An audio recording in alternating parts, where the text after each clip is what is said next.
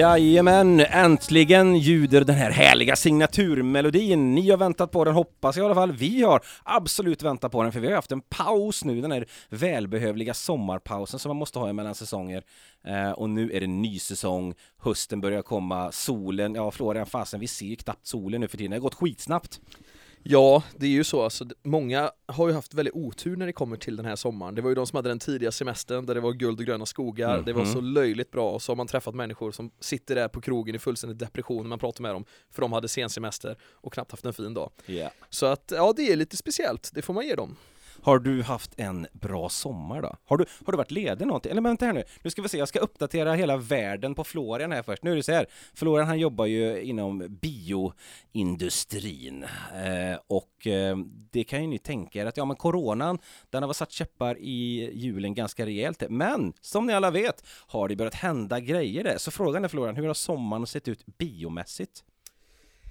Den har ju varit lite spännande, alltså dagen innan jag gick på semester Dagen innan alltså, så, så, så öppna bion. Så jag, jag har ju missat själv att jobba i bio hela sommaren men eh, nu är vi tillbaks och det här kan man ju faktiskt droppa här lite kul i podden för oss Trollhättebor Att våran bio kommer ju öppna från och med nu, varje dag.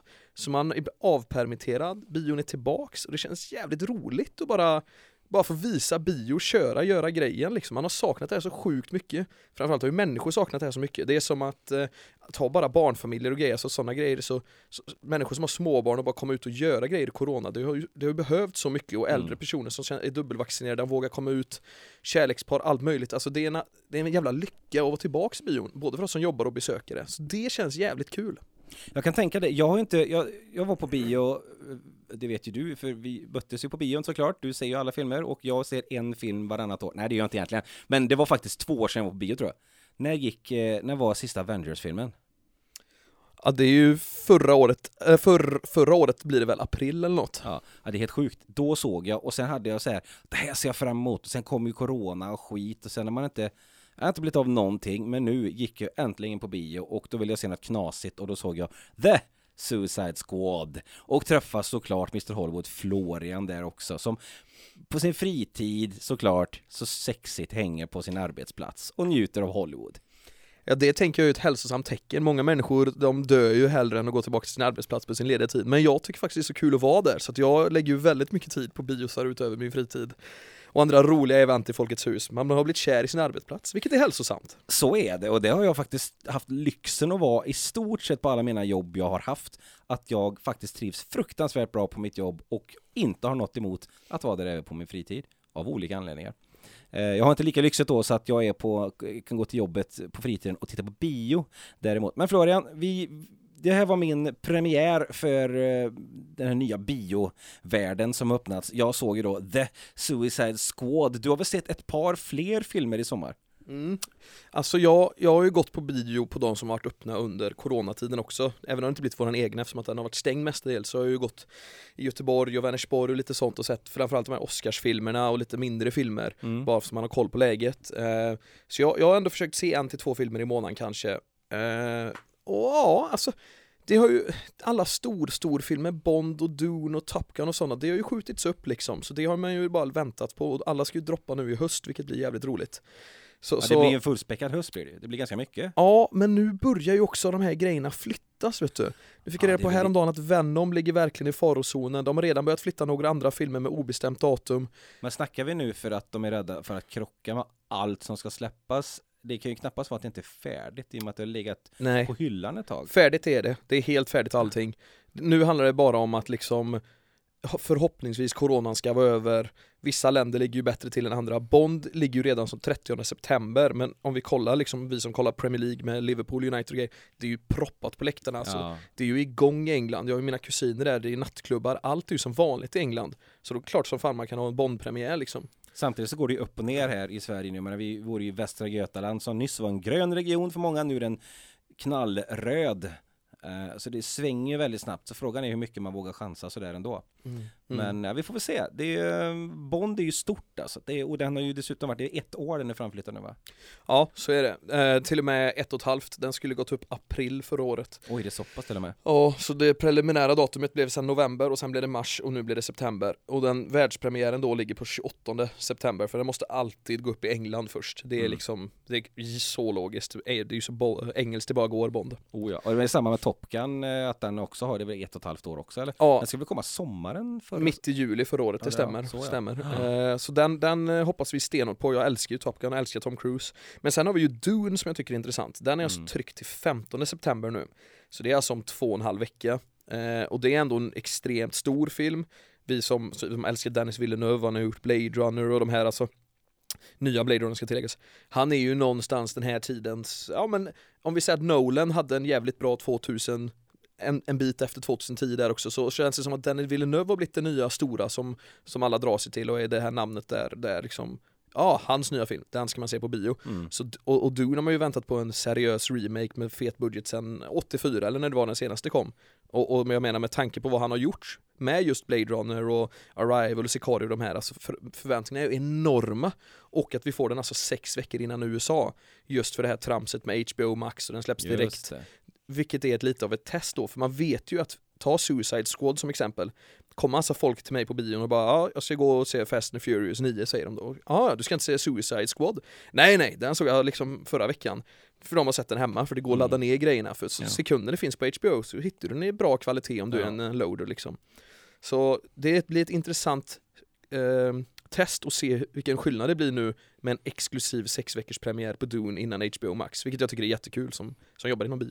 Vet du hur det funkade med eh, en film som Black Widow där till exempel? Det är väl första Marvel-filmen som de släpper direkt på releasedagen till Disney Plus till exempel. Hur, hur mycket, eh, vad, ni hade, hade ni uppe då ens? Ja, det hade vi. Det hade vi. Eh, och det var ju fullt sett till restriktionerna man får ha i salongerna. Så den gick ju bra.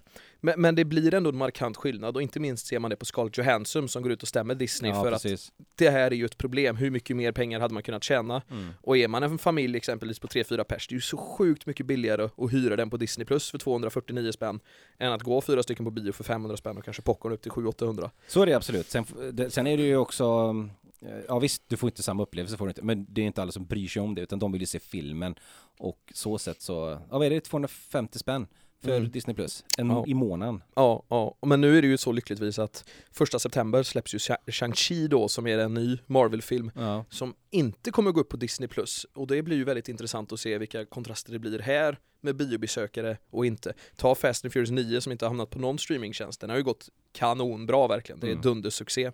Men det är en sån given succé från början. Alltså Fast and Furious har ju blivit en av världens största kassakor. Eh, man vet ju att när den släpps, ja, men det, ni kommer hova in pengarna på biograferna. Det är Mm. inget snack. Ja, För de- de-. Den sortens film vill de ju dessutom se på bio. Ja, och då, då ska man också komma ihåg att det är ju fortfarande stenhårda restriktioner i Sverige när det kommer till bio. Så man behöver ju liksom breda ut den enormt för att hålla igång det. Ja, precis. Ja, när jag var på bio nu, då var det ju självklart restriktioner fortfarande. Eh, Folkets hus i Trollhättan, där Florian huserar, då var det ju varannan rad är ju helt avstängt och varje sällskap måste alltså ha två stycken fria stolar emellan sig. Eh, och det, alltså, ganska gött ändå med utrymme. Det, det, det, det är synd så här att det inte kan gå så här, filmer oftare istället och färre. Jag tror det är att man är van med, jag, man åkte ner mycket till Göteborg för och gick på VIP-bion. Där är det ju de här sköna avstånden mellan varandra. Man kan sträcka ut sig åt alla håll utan att träffa någon. Du har liksom ingen som sitter och rapar dig i nacken eller någon som sätter upp foten som luktar rumpa emellan dig och din polare. Alltså det slipper du ju. Ah, man blir lite bortskämd när man går där men åh vad gött det hade varit att haft det här också.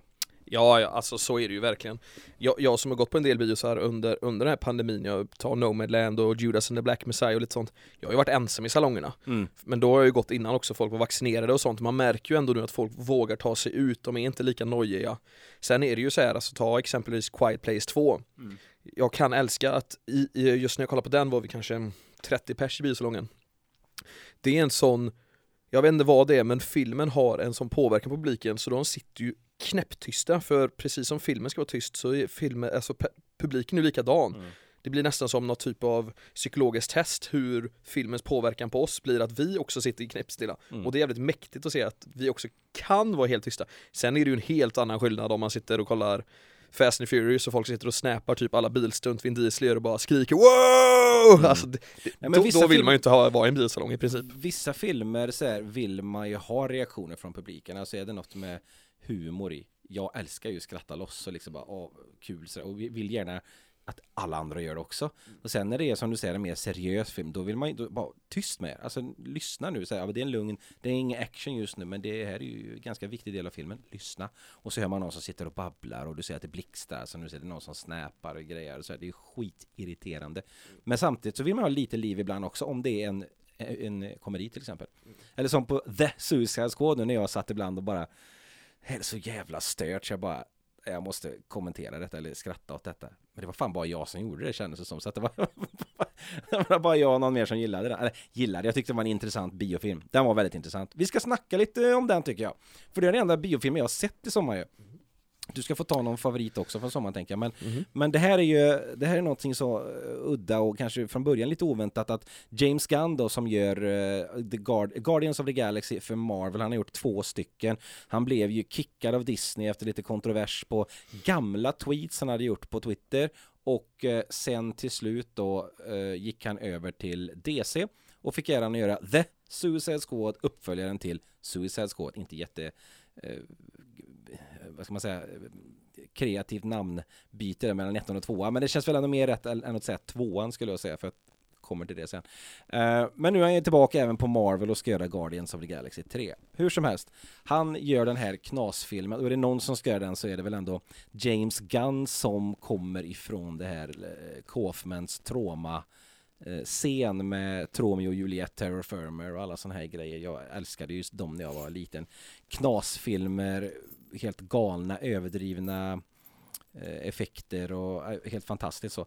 Så att nu fick han göra den här filmen med en jäkla massa antihjältar, skurkar väl nästan i stort sett, som ska ut på det här, det här självmordsuppdraget. Vi hade ju en del 1 som jag såg i, eh, jag var på bio i Las Vegas och var, jag var inte så här, ja det här kommer bli asbra, men jag kände att det kan bli intressant. Men gick ut ifrån bion och var så besviken, så förbannad, så jag satt och bara nästan skrek i bilen. Bara, Åh, vilken missad chans!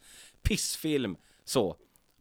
Ah, sen har jag haft agg mot det sen dess. Men då tänkte jag när jag såg trailern på den här och vilka skådisar han har castat alla de här rollerna. Briljant casting och James Gunn vid rodret. Det kommer ju bli mer av allt. Men det kommer göra mer det som Suicide Squad ska göra. Var bara galet och inte fokus på eh, Hollywoodstjärnor och fokus på vissa karaktärer och sådär. Utan, ehm, ja.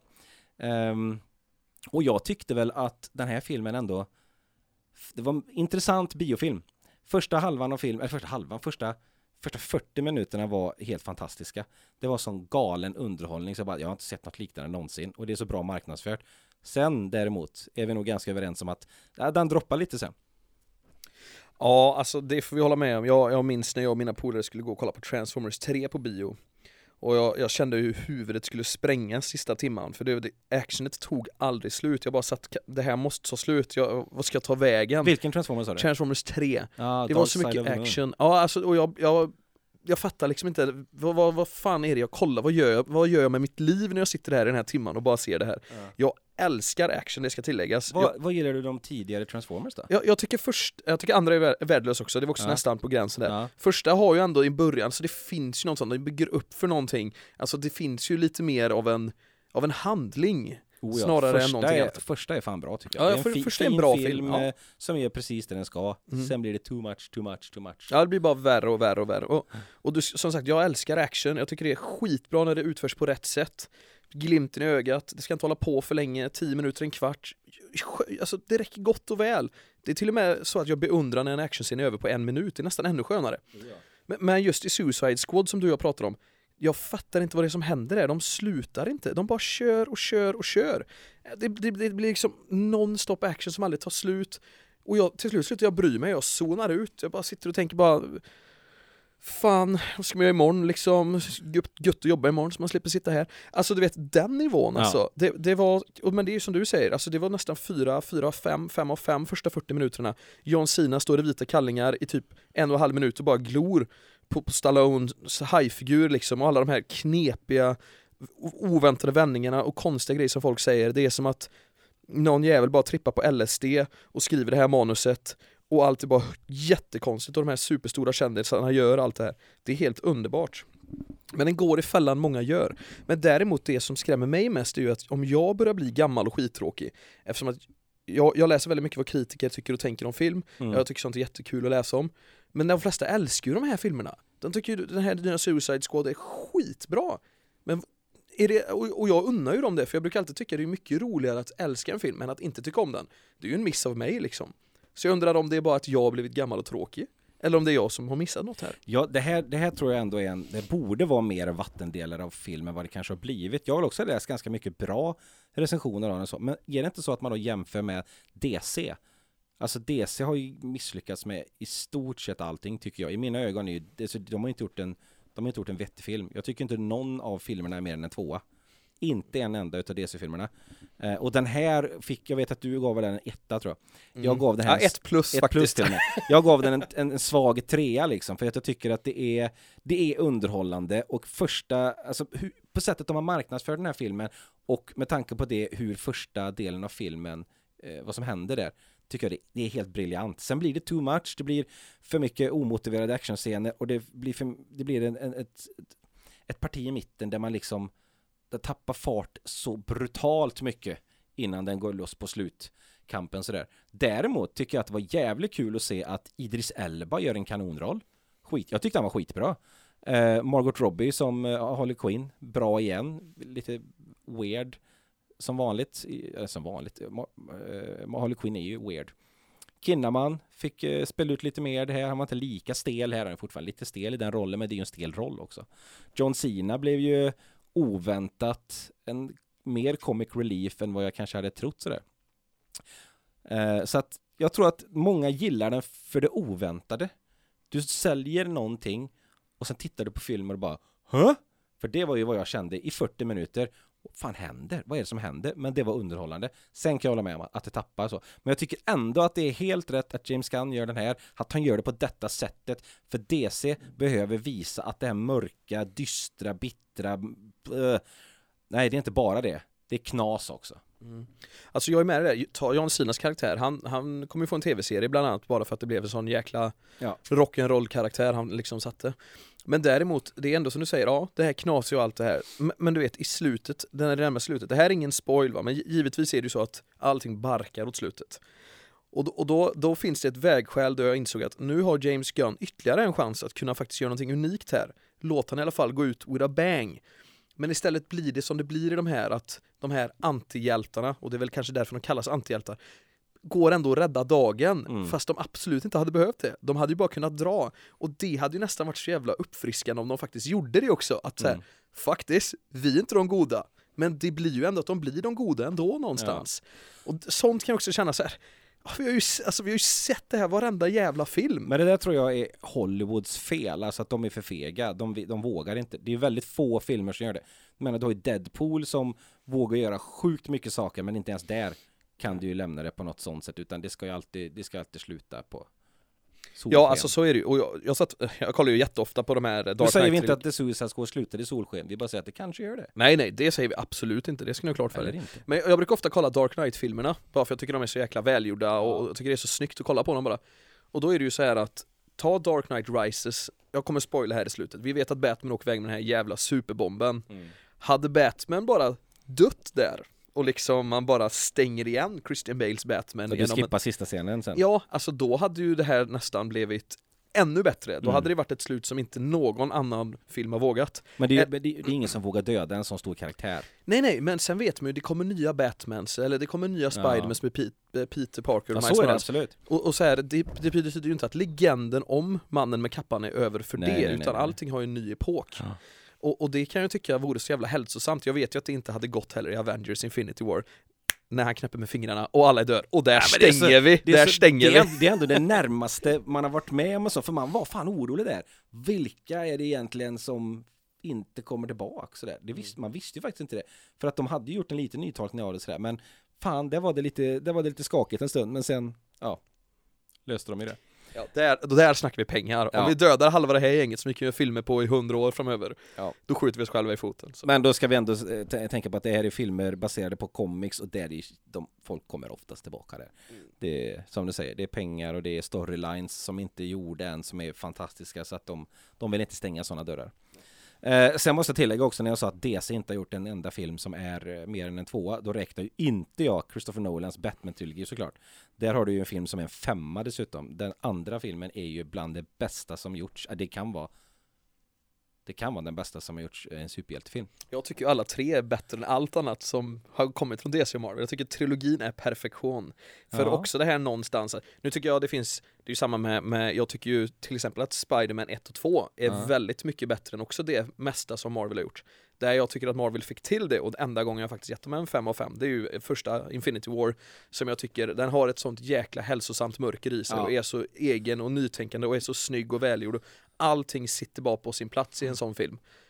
Det var jävligt skönt att se, för sen är det ju, alltså ta Captain America 1 och Thor 1 och de här, jag tycker de här nya Spider-Man, Far From Home och de här, Mm. jag tycker det är två, tre av fem filmer. De, de går att kolla på men det är inga märkvärdiga filmer. Nej, Thor, Captain America är ju det är som, det är, det är light starters, det är absolut ingenting mer än en, eh, en, en snäll eh, presentation av dem och sådär. Eh, Jag håller absolut med om. Däremot så är Captain America 2 ju bra mycket bättre film och Thor, eh, tvåan är ännu sämre, men Thor 3 som Taika Waititi gjorde det är ju fantastiskt, det är en stark, stark fyra. Mm. Jag tycker den är skitbra och nu gör ju han Love and Thunder också som kommer där så att det är, fan, nu kan det hända grejer. Nej men så att, eh, sen, tillbaka till Dark Knight-trilogin där. Ja, det är absolut bland det absolut bästa hela trilogin, men däremot är jag ju inte lika såld på sista filmen. Jag tycker ju inte att upplösningen i den är bra. Jag tycker ju inte det här med att, eh, eh, vad heter han, Rasal, Rasal Ghul? Ja, Rasal Ghouls dotter och det här Talia heter hon va? Mm. Och att det är hon som leder hela skiten och Bane bara försvinner. Han var så mäktig och sen bara helt plötsligt borta. Det tuntade de till det och det blev inte mäktigt. Det kändes inte som att det var en bra avslutning riktigt. Jag, det var besviken. Vi, visst, jag, jag jämför inte med Jokern för fem öre, men de hade kunnat gjort någon mäktigare skurk som kändes lite mer ah, sådär i slutet. Det hade jag velat haft alltså. Sen är det många scener i den filmen och många bitar i den filmen som är helt magiska. Det är, det är ju en jättebra film, men det kunde varit ännu bättre. Här håller jag med dig till viss del, jag håller med dig om väldigt mycket. Och jag vet att många har den här inverkan på The Dark Knight, att det finns väldigt många pusselbitar som man ibland bara, vad är det här? Men man vill gärna bortse från det, för det som är bra är så sjukt bra. Ja, det, är, det, är, alltså, det är töntigt att sitta och klaga på det så, det är så fruktansvärt bra. Mm. Men Ja, ja det dig. är ändå en sån här grej som på efterhand är lite svårt att släppa, men alltså, första är en jättebra start på trilogin. Andra är, det är liksom bland det bästa som gjorts i Mm. genren. Och tredje, ja, det är en jättebra film också, men jag hade velat haft ett steg upp där. Men det vi pratade om också innan, är det inte någonstans jävligt uppfriskande att Bane försvinner så lätt? Vanligtvis är det ju alltid så jävla svårt att bara få bort de här skurkarna, lång utdragen fight. Den här med Bane är ju bara, jaha, det var det. Alltså det blev också en sån, det är nästan som att Tarantino bara kom in här Du Nolan, jag vet hur vi kan bli av med Bane på tre sekunder Mm. utan att det blir liksom en, en, en stor pampig, det är bara någon som kommer in och skjuter iväg han liksom Jo, Och- och men det- det är jävligt Det coolt. kan jag köpa, men då skulle jag väl haft någon mäktigare som tar över. Jag tycker inte att hon utstrålade någonting som kändes som ett riktigt jävla hot, utan det Mm. var så här, ah, surprise, bara, "Ah." och så var det det som var grejen. Man bara, ja men fimpa Bane, men gör någonting ännu mäktigare så blir det Mm. svårt för Batman sådär, men Jag hör dig, jag hör dig ja, så är det. Eh, hur fastnade vi i det här? Eh, bio, bla, bla, bla, bla. Bästa filmen från biosommaren? Oh, bästa filmen från biosommaren alltså. Fan, undrar om inte det är Free Guy alltså. Ja, du har sett den? Ja, Ryan Goslings nya superfilm. Alltså, nu är det ju Ryan så här att, Gosling. Eller Ryan Reynolds. Jag är ju faktiskt en av dem som tycker att Ryan Gosling är sjukt mycket bättre än Ryan Reynolds, så att jag, jag brukar Jag alltid gillar ju bägge på, på helt olika sätt. Ja, ja men jag, jag är ju team Gosling så det skriker om det alltså. Men jag, jag gillar hu- Reynolds. Humormässigt har väl Gosling inte så mycket att komma med. Nej, nej, nej, nej det har det inte. Jag, Men jag tänker snarare skådis. Ja, absolut. Men, men ja, alltså Ryan Reynolds är ju tillbaks i den, en sån härlig enkel karaktär som han är. Nu är, nu är det ju så här, alltså den här Free Guy är ju liksom Allting utspelar ju sig i en tv-spelsvärld och, och vi som har spelat mycket tv-spel med NPCs bland annat och vet hur viktiga de är för spel, vi har ju suttit här och beklagat oss över Fallout 76 och avsaknaden av NPC som Mm. nu då är- däremot finns då efter uppdateringar. Men hur mycket de faktiskt tillför ett spel och här följer vi ju en som får artificiell intelligens och hur det skulle då påverka världen. Och det är ju jävligt kul och roligt spelkoncept. Så att allting blir jävligt roligt i den här filmen och det är så mycket hyllningar och allt är bara så genialiskt berättat. Och Ryan Reynolds är så jäkla tydlig i sin approach på bioduken, alltså Mm. han gör det så sjukt bra så, så ta, alltså alla människor idag älskar ju Ryan Reynolds, alltså vad han än är med i, det är bara gapskratt. Bara, bara han- de ser honom. Men han har ju någon, han har ju det här, eh, han har minspelet, han har ju, han är bra på snabba witty kommentarer och att kombinera de här två dessutom. Alltså det är ju, det är ju så bitar av det som Jim Carrey hade när han var som bäst, men ändå utan att bli minspels, nu ska jag göra äh, löjliga grejer sådär, utan han har ju den skärmen också. Mm, mm. Så ser han väldigt bra ut, alltså han är ju också väldigt, en supertjejfavorit liksom så där gör han det bra, men, men jag måste fan nu, nu när hjärnan har börjat tänka lite, det finns ju faktiskt en film som är betydligt bättre som är sommarens bästa film. Så ja, det, Free Guy är väldigt bra, se den, Ja. absolut, speciellt ni som spelat mycket tv-spel. Ja, jag är jättesugen på den. Ja men den är, den är grym. Den, ja, den måste jag se på bio också. Men, men jag som, jag älskar ju Last of Us-spelen, Mm. jag älskar välgjord skräck för det finns väldigt få bra skräckfilmer. Och, och jag tycker Killian Murphy och ehm, vad heter hon? Emily Blunt är två väldigt bra skådisar. Mm. Och då tänker ni, vad fan pratar han om? Jag pratar om A Quiet Place 2. Eh, om ni sett ettan som var skitbra, gjord av Jim Krasinski, och The Office-roliga Jim-killen. Eh, och nu har då uppföljaren kommit som också varit uppskjuten i ett år. Och de vägrade släppa den till streamingtjänster, tack gud för det. För det här är alltså en biofilm. Den maximerar, trots att det ska vara väldigt tyst, så är det väldigt skönt att sitta med folk i en biosalong innan som jag nämnde i total tystnad av Mm. respekt till filmen. Men alltså Quiet Place 2, det är som att eh, sitta och kolla på Last of Us på bio. Det, det är så jävla välgjort, det är så sjukt, alla människor är ju fullständigt idiotiska, alla vill mörda dig till höger och vänster, hela världen är upp och ner, det är dystopiskt på rätt sätt. Det blir inte töntigt, det är välskrivet, det är välgjort, alltså Quiet Place 2 är det, det är alltså en mall för hur jag vill se tv-serien Last of Us. Det är så sjukt bra, det är en road movie i ett dystopiskt USA. Det är, det är alltså superklass, det är 4 plus. Den är så bra. Hur är ettan för oss som inte har sett den? då? Också jättebra, alltså ettan är 4 av 5, det är en grym film. Mm. Men tvåan är en annan dimension, den är ännu djupare, den är, den är bara otrolig. Så det är, det är överlägset sommarens bästa film. Kul, för det, Quiet Place, det är en sån där, återigen en av alla filmer jag har missat, men den ligger ändå hyfsat högt att det här måste jag fan med se. Eh, då ska jag in, invänta tvåan och se de här ganska tätt sen. Det får bli en quiet kväll hemma helt enkelt. Ja så är det ju, så är det ju. Sen är det ju så, alltså man, man kan ju inte, inte undgå att fortsätta nämna Fast and Furious 9 som vi pratade om. Alltså, Mm. Det är ju en superstor franchise, det är jättepopulärt, alla älskar det. Vin Diesel, alltså Helen Mirren sa Ja, vad sa hon för två månader sedan? Det enda jag tycker var tråkigt, för hon är ju med i, bara att Mm. de har med Helen Mirren är ju helt sjukt egentligen, men hon är alltså med i Fast and Furious 9. Ja. Och hon är nog med i åttan med. Men hon bara, det enda tråkiga med den här filmen var att jag inte fick ky- äh, kyssa den mycket stiliga Vin Diesel. det, tycker jag, det tycker jag är väldigt kul att, då har han ju någonting utöver utöver sin grötiga röst också, Vin Diesel. Men jag har ju alltid skämtat om det här med Fast and Furious, det är ju bara en tidsfråga innan de är i rymden. Ja. Och det här är ju absolut ingen spoil, men det är alltså så att en bil får en raketmotor på sig och den droppas av i luften av ett flygplan, åker upp i rymden och den prejar alltså en satellit, den här det är bilen. Så, det har jag hört dig säga förut, det är så sjukt.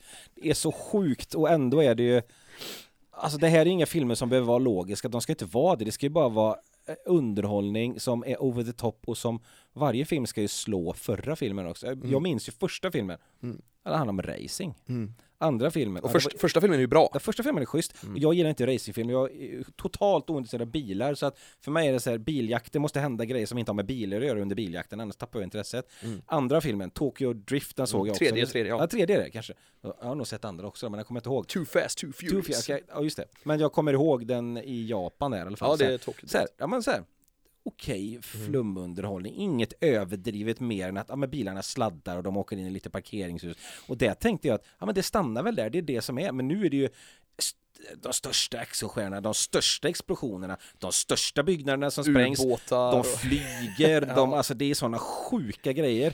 Och man, när man ser vissa scener, man bara ja det här är ju totalt over the top, men det är sådana scener som folk kommer sitta på bio och häpnas och bara wow! Och nästa gång ska de göra en ännu större grej och Mm. ännu större grej. Så det är väl klart som du säger, ja det är en tidsfråga tills rymden och nu har de varit där. Mm. Vad ska de göra i Fast and Furious 10? Jag har redan tänkt på det, jag har redan tänkt på det. Hade jag varit producenten nu så hade jag hört av mig till Disney. Är det okej om vi gör en mashup? Vi pumpar in några miljoner. Kan vi få låna Thanos, alltså Thanos från Marvel och bara, och bara låta vi en diesel knocka han eller ska, rakt av? Eller ska Thanos komma in och bara knäppa? Mm. Och så är det bara så här, ah nej, alla de i Fast and Furious-franchiset, ah, de råkade vara de som försvann. Ja det hade ju varit riktigt sjukt, men äh, alltså det känns ju som han måste möta eller, eller bara mashup med alla dem, alltså låt Vin Diesel, Dominic Toretto möta Darth Vader och Sauron. Låt han möta allihopa, för att de har ingen chans mot han. Se han sladda i Mordor, sladda runt och döda orker. Alltså, det finns inget slut på hur oseriöst man kan göra det här och, och det, det är ju nästan det man får gå mot nu För jag menar, ta bara fyra, fem filmer tillbaka, alltså, de hoppar ju mellan skyskraporna i Dubai ja. liksom Ja, ja, de blir jagade av ubåtar och jetflygplan och du vet han hoppar, alltså det är så mycket konstiga scener men han sladdar upp i luften och glidtacklar en helikopter och grejer så att den åker och kraschar. Det är så mycket sjuka grejer så jag, jag, har, ju, jag har ju kul när jag kollar på de här. Alltså för det är ju så jävla välgjort så man sitter ju verkligen och skrattar. Ja, jag menar det. Det är ju, det är ju gjort enbart för underhållning, alltså biounderhållning. men de vägrar kalla sig själva komedi. Och det, det tycker jag är väldigt kul. Det är alltid action, det är absolut inte komedi, men det, det borde gå som det. Och hade det gjort det hade de nästan tagit sig själva på ett, på, på ett härligare allvar så att säga, för nu, de vill ju fortfarande vara väldigt hårda utåt. Men gör de det inte det med Hobbs and Shaw? Har Jo. jag, är inte fel om det ligger, det är samma Det är sidospåret. Jag kan ju inte karaktärerna och sådär, men det är väl samma, Mm. två av killarna där. Ja, Statham och The Rock, eh, som inte kommer vara kvar längre i Fast and the Furious. Nej, Och det är väl ren humor där, eller ren humor, det är action fattar jag, men det är fokus på humor. Ja, det är det. Det är mer fokus på humor. Men det är, det är också mycket action givetvis. Men, men det är ju det här, The Rock och Vin Diesel, alltså de, de kommer ju inte överens. Det, det är för två stora alfahanar, det Ja. går liksom inte. Och det är ju de här kontrakten som vi pratat om innan, att det är jätteviktigt att ingen får in mer slag. Nej, så när de det. slåss, det får det. absolut inte vara så att någon får in mer ifall någon skulle sitta och räkna. Jag vet inte om de gör det, men Ja. Ja. det är sinnessjukt. Ja, det är, vi kan i alla fall summera det så här. Det är grymt kul att bion är igång igen. Filmerna börjar komma. Vi har redan börjat gå på bio. Nu ser vi fram emot filmhösten. Vi kommer återkomma i höst med ett avsnitt där vi går igenom filmhösten för det är så sjukt intressant. Det är så sjukt mycket som kommer hända. Så att eh, hang on bara om några veckor. Då sitter vi här igen och bara snackar kommande grejer. Eh, vi har inte bara kollat på film i sommar Florian. Vi har väl även suttit och slitit ut tummar och eh, kastat handkontroller. Nej, det gör vi inte längre. Det var förr i tiden vi gjorde det. Ja, nej där är man inte riktigt nu. Jo men så är det ju. Nu har det ju varit två fina veckor här där vi fått en förbokningsbeta och en öppen beta för ett spel som jag spelade väldigt mycket för, Diablo 2. Just det. Jag älskar Diablo och eh, jag får ju säga att den här betan är över alla förväntningar. Men här, snack, här snackar vi en remake. Ja exakt, Alltså, Resurrected heter det och det Resurrected är, det. det är en remake, det är det. De har, de har piffat upp det något kopiöst, det är Ganska- snyggare än ganska Diablo 3. rejält, Ganska rejält. Ja. Och det är bra, ljudet är på plats, för det var det viktigaste för mig. För det är väldigt, väldigt bra ljud och musik i Diablo, i grundspelet. Ja. Men det är lika bra nu, om en masterat, vilket är väldigt bra givetvis. Så att det, är... Nej, det, det var som att vara tio år igen. På, på, på väldigt gott alltså. Mm. Man, eh, man hade riktigt jävla kul och jag kände bara, låt det bli 23 september. Hösten är räddad. Jag, jag lånade precis ut ett spel här till, eh, till Magnus, den nya Spiderman Miles Morales, jag har nyligen Mm. varvat det till PS5. Så frågade han, du vill inte låna Demon Souls? Jag var väldigt tydlig med att absolut inte, för jag har ingen tid. För Diablo ska ta all min tid i höst. nej men det är helt rätt. Det och det är så bra. Vad, vad har du för relation till Diablo då? Alltså jag, jag spelade ju inte så mycket på ettan och tvåan, utan lite grann, för jag hade väl egentligen aldrig någon riktigt bra speldator. Däremot när trean kom, då hade jag ju lyckligtvis köpt en ny iMac som hade som studiodator. Den var väldigt stark och i och med att det är Blizzard-spel så går de att spela även på Mac. Så det var ju fantastiskt att spela trean. Alltså jag satt och spelade med polare och varv efter varv efter varv. Det är ju helt magiskt att bara gå runt och kötta loss och eh, eh casha in eh, allt man hittar, hitta hemligheter och fan och hans moster. Jag hade ju fruktansvärt kul när jag spelade. Men jag minns ju inte jät- lika jättemycket från de tidigare spelen. Jag minns bara så här hur det såg ut och att jag, jag tror att jag spelade hos någon polare en gång sådär. Så att för mig kommer ju tvåan nu bli jäkligt intressant för jag har ju ingen aning vad som händer i det. Jag vet att ja, det kommer påminna om trean för alla påminner ju om varandra väldigt mycket. Det blir bara lite bättre, lite snyggare hela tiden. Mm.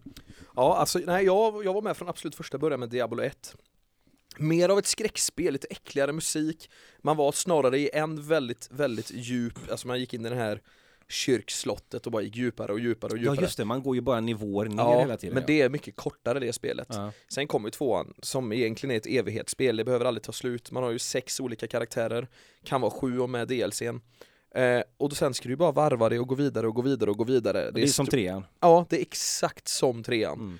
Eh, och Det, det blir väl... svårare, det blir svårare och du har inte klarat det förrän du har klarat det ett visst antal varv eller något sånt där. Nej, Då- nej, alltså då du har du aldrig klarat det Diablo på egentligen. riktigt. Ja, men Nej. det finns väl någon sån här viss nivå man ska nå för att, ja men då får du, eller Ja men vi, vi säger kanske. Platina Trophy, det Ja. finns ju sånt men alltså det är så många hundra timmar du behöver lägga. Men det är, sen tycker jag att det, det blir ju bättre spelet ju längre du kör också för att det ska ha en viss svårighetsgrad. Första varvet är ju som ett, det är som ett övningsvarv.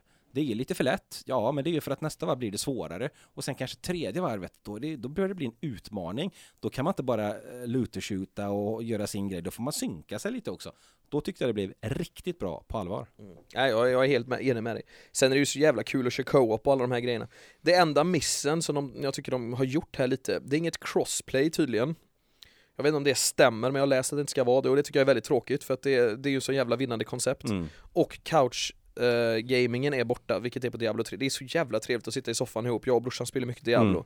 Oh så, ja. så dumt att man inte kan göra det, det är en sån jäkla enkel grej känns det som. Så det, det är en liten miss, men å andra sidan, bara att jag kommer tillbaks gör att man är så pass glad som orkar inte bry sig riktigt. Apropå Diablo, jag satt med min eh, flickvän och spelade It takes two. Mm. För Josef Fares spel över nätet då.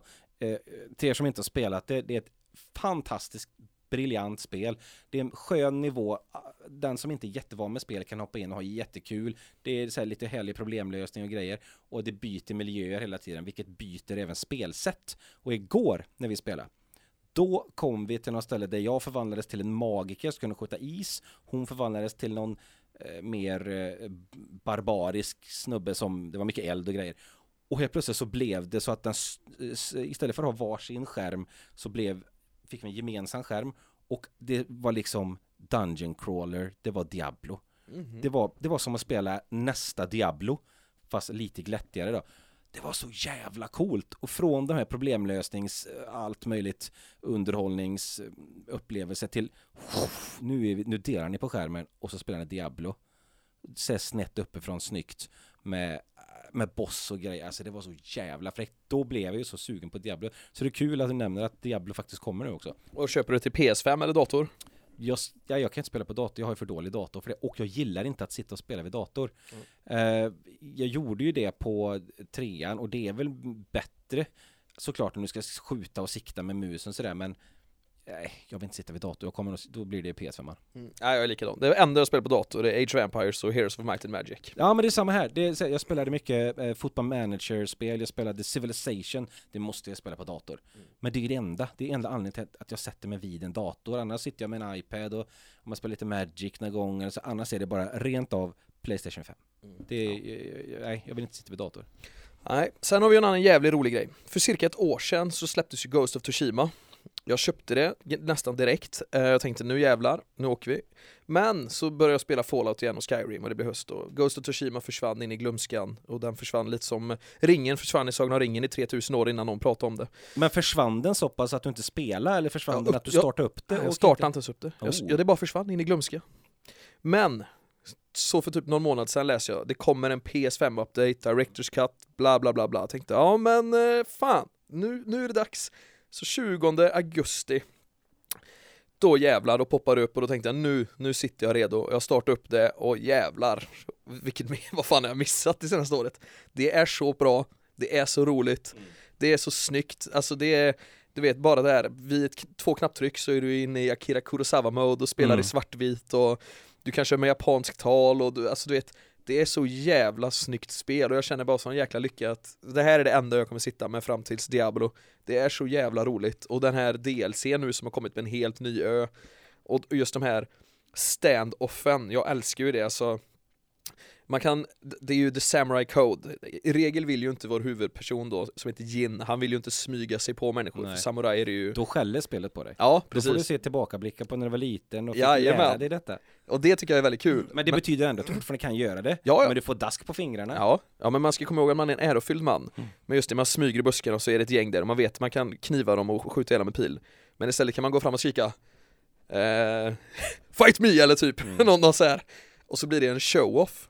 Mellan dig och en till. Jajamän, men som du säger här, det kan bli en show på dig och två till, eller tre till, eller fyra till, för ju mer du perkar dig Exakt. och det är så jävla trevligt att släppa den perfekt och man kan ju bluffa lite här nu också, så säg att du möter en gubbe Så låtsas han bara dra, men han drar inte då är det istället du som får vara på hugget, så det, det, det gäller att vara med här och det är så jävla roligt Så jag går ju bara runt och standoffar allt jag bara kan Ibland dör man, men det, det är värt det, för man dör ju så snyggt, för det är så jävla härligt att bli huggen av ett samurajsvärd i, i, i spelet liksom, det, det är fan vilket jävla coolt spel, jag är helt kär Nej, det är fantastiskt. Jag håller med. Det, jag spelade det ju på Playstation 4 men jag blev, jag blev inte färdig med det så att jag har en bit kvar så jag borde ju hoppa in och fortsätta. Jag behöver inte starta om.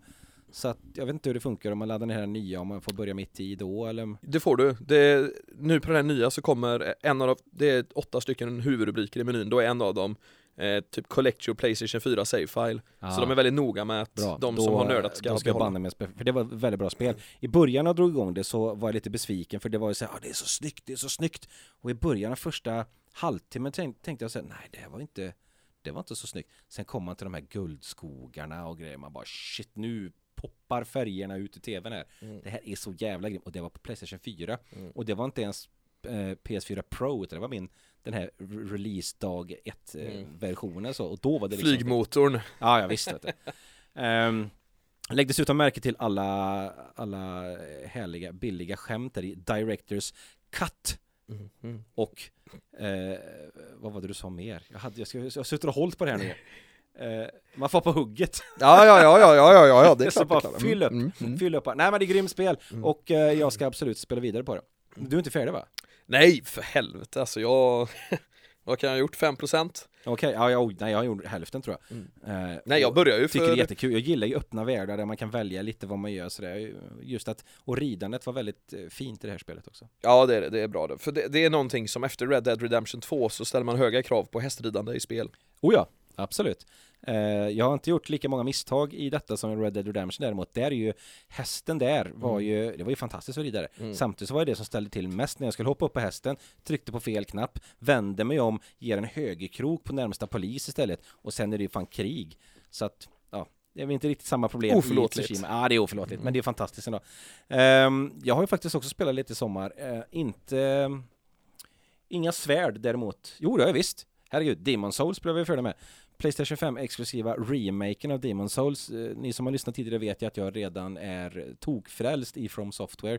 Demon Souls-spelen, Dark Souls-spelen, Bloodborne, Sekiro och nu kommande Elden Ring är ju Ja, det är stort och spela om Demon Souls som väl är det enda spelet jag har spelat som är Playstation, ett riktigt Playstation 5-spel där det inte har så ah, det finns en, du kan spela det på Playstation 4 också utan det här är, det är rent Playstation 5 och vilken jävla upplevelse.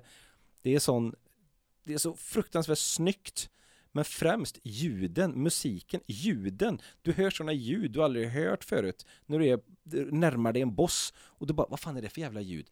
Ja, det är den bossen du hör skrikandes genom någon vägg och du bara, jag känner igen det här ljudet men jag har inte hört det på det sättet. Sen när du kommer in till bossen bara, "Ah, det var ju han jag hörde skrika när jag gick i trappan där. Så du hör sådana nya saker och du ser sådana nya saker. Är kontrollen väldigt delaktig? Alltså med ljud och vibrationer och sånt, Playstation 5? Den är ju inte, ja alltså i, i, eh, den är ju inte riktigt på samma sätt som de här som eh, man spelar typ Ratchet och Clank och de här nu som verkligen är gjorda, to, de är, de är ju skapade utifrån den här tekniken. Mm. Demon Souls använder sig ju absolut av kontrollens ljud och skak och allt sånt där också. Mm. Eh, spänner du en båge, du Mm. känner ju det direkt Ja. alltså. Det är ju, det är ju grymt. Men det kommer ju, de här nästa spel som kommer, säger typ Horizon Zero Dawn nu, herregud, det, det kommer ju vara, det är ju byggt efter det. Ja, för, för Ghost of Tsushima exempelvis, den, här, de, den Directors Cutten då som är anpassad Ja. för PS5 Alltså det är så mycket som kontrollen med, med vinden som kommer, alltså man känner bara, blåser det på mig eller vad fan Ja. händer liksom? Och varje gång man lä- lägger i svärdet i klingan, det, det är sånt jäkla gött ljud som kommer från kontrollen istället för TVn Ja. Så allting blir väldigt mycket mer närvarande, man blir väldigt mycket mer delaktig Ja, kontrollen är fantastisk och det verkar man ju kanske främst i Astros Playroom, du vet inte om du har spelat det? Jo, jajamän, Eh, Väl, väldigt roligt Ja, briljant spel. Alltså jag skulle säga att det är fan bland de det, det bästa release-spelet som någonsin har gjorts. Mm. Det är så helt fruktansvärt bra. Och min son som är två och ett halvt nu, han eh, har ju lärt sig att spela spel och han sitter ju med kontrollen då. Så tänker jag att han sitter med kontrollen i knät, han har för små händer så att han håller ju med fingrarna runt den analoga och styr liksom som att det vore en joystick uppifrån sådär. Och han, är, han klarar varenda bana. Han klarar time trial-banorna. Och vet, han tajmar det som att det är helt sjukt, två och ett halvt år. Och i och med att vi spelar det så ofta så blir jag hela tiden påmind om, för det är ju ett spel där de använder kontrollen till max, alltså varenda bana är ju gjord så att kontrollen ska kunna användas, eh, alltså med, du drar på den här plattan, du, de här känsliga eh, R och L2-knapparna när du skjuter och motståndet och hur den skriker på dig och du ska blåsa i den och det är ju shit vad de kommer utnyttja detta framöver alltså. Det, Tänk då, din, din grabb är alltså två och ett halvt år, Ja. redan löser det här Förstår du mycket bättre han kommer vara än dig och mig, Ja, det gamla jämföra. dinosaurier Det går inte att jämföra. Nej, Tänkte, jag, vi, vi, vi snackade om det när jag första gången stötte på riktiga, alltså Nintendo då. Mm. Det var nog 86 och jag är född 81. Jag var ju 5-6 år liksom när jag stötte på Mm. riktiga spel första gången. Då var det ju styrkorset och A och B. Mm. Det här snackar vi en kontroll med jävla massa knappar och grejer. Och han löser alltså kluriga grejer, hittar hemligheter, drar i snören, spränger, flyger hit och dit. Och det är jävligt coolt alltså. Ja det tror fan det Men men, det är bara att acceptera att vi är föråldrade dinosaurier Nej då, shit, alltså jag, jag njuter varenda sekund. Jag älskar ju att de lär sig spela så här tidigt. Ja ja, jag har ju är klart. skitkul när jag sitter och lirar dem. Tack vare det så har ju vi blev ju färdiga med det och sen eh, Ratchet och Clank, den här nya versionen av ett tidigare spel som kom till Playstation 4, den var ju gratis på Playstation Plus. Och jag hade laddat ner den, tänkte att vi tar fram detta så, här, så att han får vila lite från Astros Playroom så får spela någonting nytt. Och då fastnade jag för det. Så då satte jag och körde igenom hela det och ska försöka 100% det och, eh, och sen efter det när vi är färdiga med det, så, ja, vad har vi mer för gratis spel som vi inte behöver köpa då som är liknande? Ja, Nack, som är samma skapare, eh, liknande, lite spel sådär.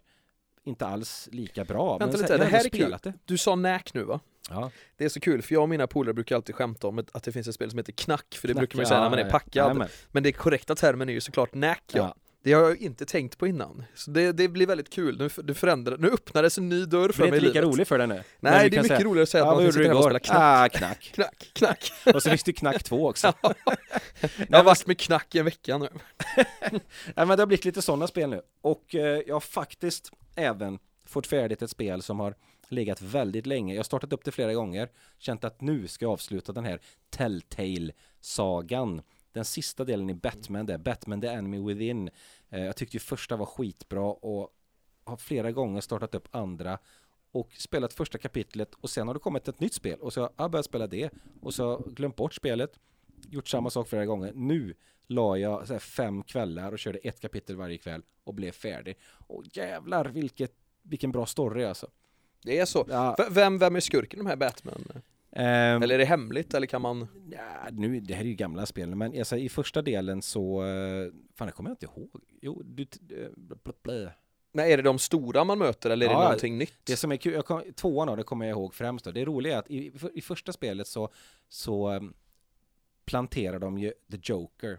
Och, men han är ju en helt annan person än den vi är vana med. Utan du träffar han när du tillfället sitter inne på Arkham. Han hjälper dig därifrån genom att eh, starta ett riot där så du kan sticka. Sen eh, kommer han tillbaka i tvåan och vill ha en tjänst av dig. Och han är, han är ganska mesig, person som inte riktigt vet vad han vill. Och, men han ser ut som Jokern.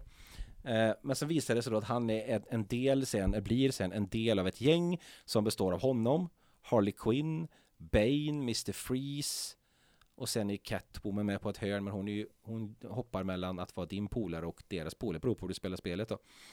Men ledaren för den här gruppen, det är Harley Quinn som är en liten badass sådär, medan Jokern är en sidokaraktär som är din bästa polare beroende på hur du har valt med val Mm. och sådär. det Han blev, han blev min bästa kompis. Jag satt och hjälpte han med relationstips och grejer. Sen är det ju såklart att mot slutet så händer det ju andra grejer så, men jävligt intressant och kul story, bra story, svängig story där det händer väldigt mycket. Mm. Så att eh, det är ju som att spela en bra serie. Mm. Så så sätt synd att Telltale la ner. Nu vet vi att de fortfarande sitter och jobbar på eh, Wolf Among Us 2. De har ju inte sagt att de inte ska göra färdigt det, så att det är ju väldigt kul. Men efter det här spelet och efter slutscenen så vill man ha en tredje del i Batman. Ja, du känner ändå det. Ja, absolut. Ni som känner till Telltale, allting är ju väldigt så här beroende på dina val så förändras ju allting. Ja. Ja. har Walking Dead, Game of Thrones, Batman, Wolf Mm. Among Us, lite sånt. Om du har någonting på uppstuds här nu där, där Telltale skulle glida in i någonting annat popkulturellt i form av tv-spel eller film eller vad, vad som helst. Vad hade du velat att de la sitt krut på? Kan du komma på någonting där du känner att oj, det här hade varit det här hade varit kreativt, exempelvis som en Inception eller en Interstellar-film eller vad som helst. Ja, det måste ju vara något ställe där man ska kunna gå åt olika håll. Eh, De har varit lite fega i vissa spel och sådär, men, men typ som Game of Thrones, det, det spelar ingen roll vad du gjorde, det blir samma skit ändå, jävla pissspel. Ja, jag är enig, jag är enig. Men, eh, men det finns ju ändå Ja, Jag skulle vilja att de, jag vet inte fan vad de skulle ta tag i Men jag skulle vilja att det var Större, alltså som, har du spelat Detroit Become Human? Jajamän. Där, alltså större skillnader på valen Mm. För när man pratar med folk efter det så var det så här, hur gick det för dig och han? Mig och han? Fan han dog i början, han var inte med så här. Va? Han var med mig till slutet, det var en jättebärande karaktär så Mm. Ja, sånt gillar jag. Det är ju som Heavy Rain och de här också, alltså liksom, där Ja. det ändå är viktiga beslut. Heavy Rain är nästan som spelas Ja. även i Seven i tv-spelsformat. Men, men jag tänker, någonting som har varit jävligt kul, det är ju faktiskt från det verkliga livet, att eh, man bara döper det till Telltale, och så, eller Telltale the President, att man är USAs president och alla beslut du tar blir så jävla påverkade kring planeten, liksom, eftersom att det är Ja, världens absolut. mäktigaste man. Det hade varit lite kul. Det kan man absolut tänka sig. Varför inte? För där är det ju, då, då har du ju fri fantasiframtid och bara leka loss. Ehm, det, absolut, det kan jag tänka mig. Och se hur världen reagerar och hur, hur ditt eget land reagerar. Blir du en Det blir så sjukt stora konsekvenser av dina beslut. Ja, det- blir, det- blir du det är en tyrann eller blir du någon som jobbar för tydlig fred men då får du andra problem och Mm. alltså sådär. Du Eller får... blir du Putins pan? Eller ja, gud, nej, men precis. gud vet vad. Ja, men det skulle man ju absolut kunna tänka sig. Det hade säkert rört upp lite känslor bara. Ja, ja, men det ska du göra. Det tycker jag absolut. Det är som Jay-Z sjunger i den fina låten Niggas in Paris, Get the people going, taget mm, från mm. den fina filmen Blades of Glory. ja, det är väl det enda bra från den för jag säga. ja, det, är inte, det är ingen favorit alltså. ja, men så är det. Ja, nej, men så det, det, är ändå, det är ändå spelats. Och sen vet vi att det kommer ju mycket nu. Du har redan nämnt att du ska lira eh, Diablo. Ja, 23 september. Och du har, du har garanterat, det är garanterat ett Call of Duty-spel på gång.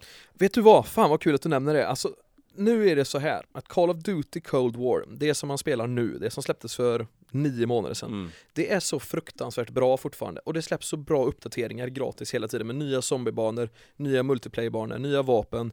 I somras kunde du köpa Stallone. Alltså jag springer runt som fucking Rambo och Mm. spelar Call of Duty. Fattar du hur kul jag har? Jag springer runt med kniv, jag är ju helt om huvudet. Det är så fruktansvärt roligt, det är 80-talsvapen så du springer runt med riktiga maskingevär från typ Rambo. Äh, det är så jäkla roligt. Så du vet, och det kan man spela som i zombie-mode. Så just nu, alltså COD har aldrig varit så bra, så det är till den gränsen att jag, eller till den nivån att jag blev besviken när nya Call of Duty Vanguard annonserades. Jag tänkte, kan inte bara göra en Battlefield? Låt det här spelet ligga i tre år. Mm. Det, det, för du vet, så fort det kommer nytt COD, alltså det, det blir att man inte håller sig kvar vid det gamla. Nej. Mycket för de här nya, det är klart det kommer hålla och så, men det kommer nya servrar, man kommer jobba med det nya, det kommer komma nytt till Ja. det, det gamla kommer liksom försvinna Mm. i glömska. Och jag tycker det är så synd, för det här, det här Call of Duty som är nu är så sjukt jäkla bra. Så nej, jag är inte taggad, jag är snarare besviken. men det kommer rätt. Det gör det. Call of Duty Vanguard, uh, öppen beta kommer vara sista helgen i augusti, antagligen har vi släppt det avsnittet då, men eh, ni som var där, ni var där. Mhm. Ja, men det kommer ju mycket kul framöver. eller, eh, Äntligen får man väl säga för oss som då sitter på en Next Gen, eller New Gen. Eh, Det har inte kommit så mycket spel, men nu är det ju i dagarna här när vi spelar in detta nu så pågår Gamescon. Och det är väl den största mässan efter E3. Eh, I alla fall för mig. Det brukar, Ja, det det. brukar komma väldigt mycket bra eh, annonseringar där. Än så länge har de inte annonserat jättemycket. Det har varit mycket indiespel och sådär. Däremot så har vi fått se, vi har fått en datum på ett stort spel ett Playstation-exklusivt spel och det är Horizon Forbidden West som vi då kommer få i, vad kan det ha varit, slutet på februari va? Och det betyder ju då, i alla fall för mig, att nästa år börjar ruggigt bra. I slutet på januari kommer då Elden Ring, det här öppna världsspelet i Dark Souls universumet på något sätt med George R.R. Martin som varit inne och petat i manus och grejer där. Sen månaden efter kommer alltså Forbidden West. Det är ju inte en chans att jag är färdig med Elden Ring då, men då kommer det andra stora spelet man har väntat på. Det är, kan vara den bästa starten på ett spelår någonsin. Men det är så gött för du kommer ha den bästa våren och jag har den bästa hösten.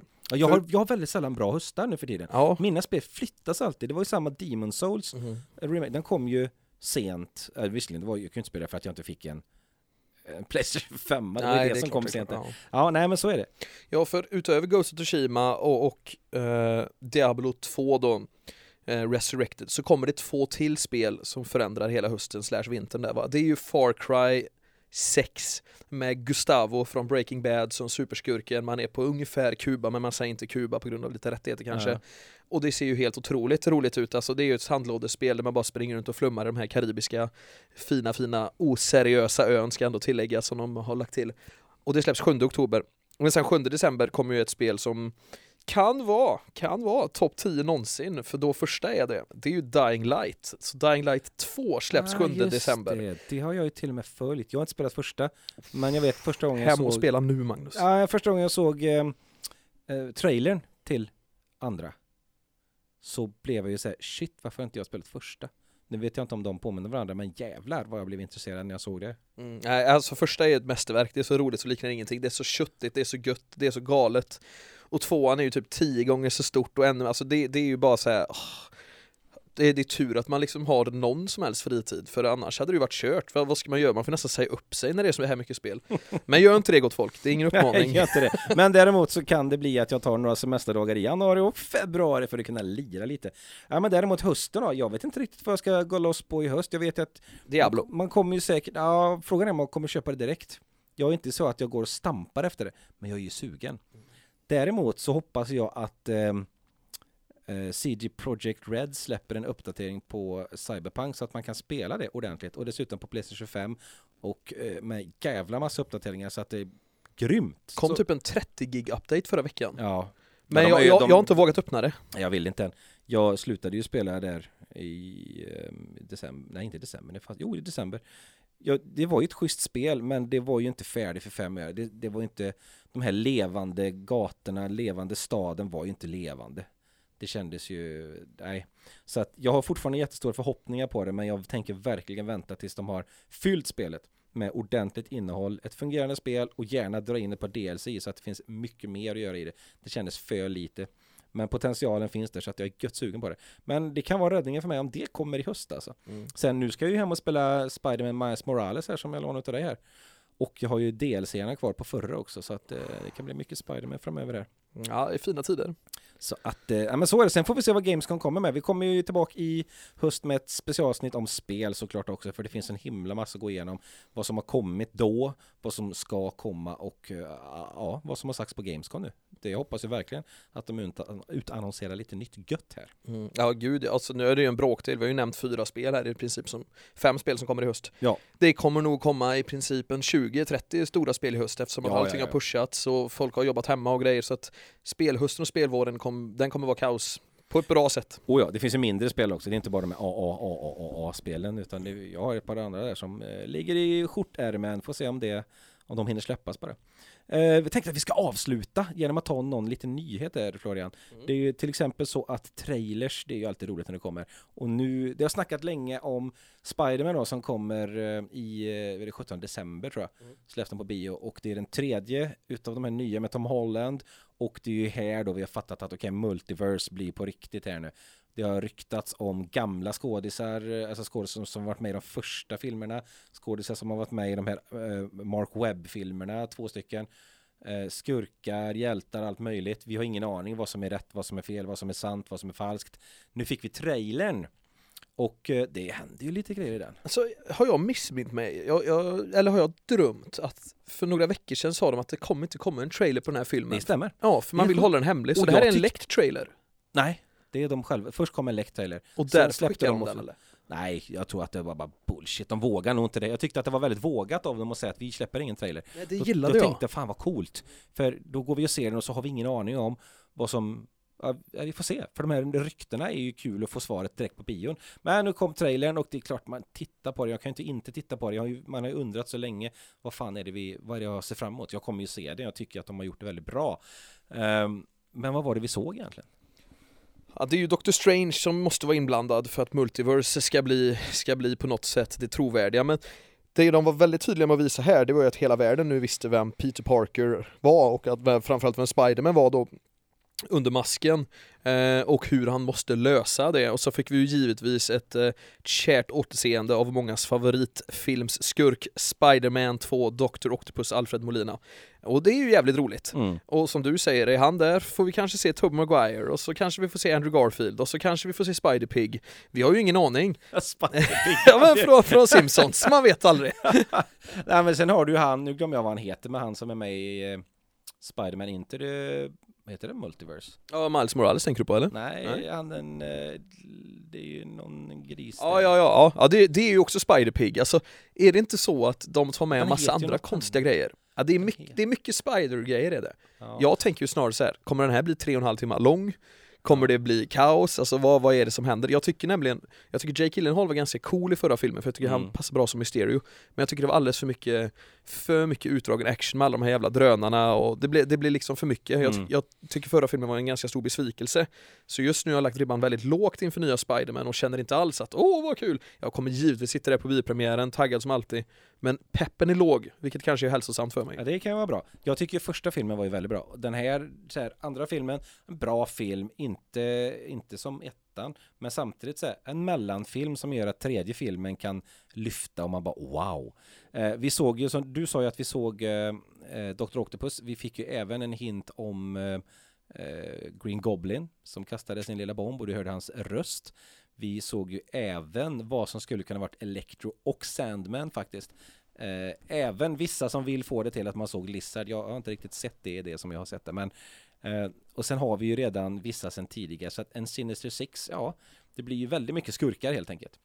Så att det blir väldigt intressant. Ja gud ja, det här blir underbart. Men, men ja, vi, vi är redo. Alltså man kan Ja. aldrig få nog av Spiderman, man kan Nej. aldrig få nog av Batman. Alltså det är ju, det är ju de största, det är de bästa Ja. superhjältarna. Oh ja. Sen eh, en annan kul eh, trailer som är, ja den är inte släppt men den är visad, men vi har inte sett den. Och det är ju, det var ett konvent nu i eh, Las Vegas, jag tror hade något med bio eller biosystem eller någonting, jag vet inte riktigt vad det var.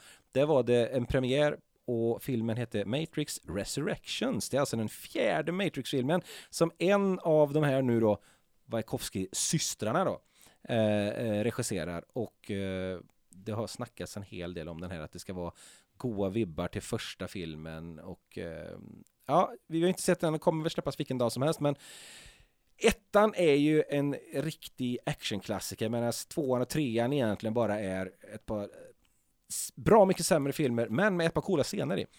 Fjärde filmen nu Florian, tror du att de fixar detta? Tror du att de fixar så att det blir en värdig, värdig avslutning eller att det är någonting som kan komma upp i ettans eh, klass? Alltså de sägs ju ha suttit med manuset i flera år. Uh, Keanu Reeves är på plats. Det är en stor budget bakom det. Alltså jag, jag tror faktiskt det här kan bli jävligt härligt. Och någonstans är Keanu Reeves hetare än någonsin nu i och med John Wick och alla de här my- Mm. myterna kring att han är världens snällaste människa och bara åker tunnelbana och Ja, oh ja. Gud vet vilka jävla myter det är kring den här snubben. Men, men eh, jag är skittaggad på det här. Alltså jag har längtat och jag, jag bryr mig inte om det inte är lik Matrix 1. Jag är snarare, gör någonting unikt, gör något eget bara. Bara håller undan typ eh, Matrix 3 liksom och, Ja. och hur den var. Jag tror inte att de kommer närma sig så mycket faktiskt. Nej, nej. Jag tror att den kommer vara mörkare. Mm, jag, tror det här, jag tror det här kommer vara jätteintressant och sen Mm. framförallt Det är ju väldigt tydligt hur mycket Ken Reeves åldrats och Frågan är så här om de är inuti det här The Matrix Åldras han där inne också eller program eller Mm. hur kommer man leka med det? Alltså jag vet att de kommer lösa det, det är genier där borta de här manusförfattarna Men det, det här blir ju skitroligt Rock'n'roll säger jag bara Absolut. Och apropå John Wick som nämnde, jag har ju egentligen aldrig sett John Wick förrän till första gången förra veckan. Då drog jag igenom första John Wick-filmen. Eh, och visste inte alls vad jag skulle förvänta mig.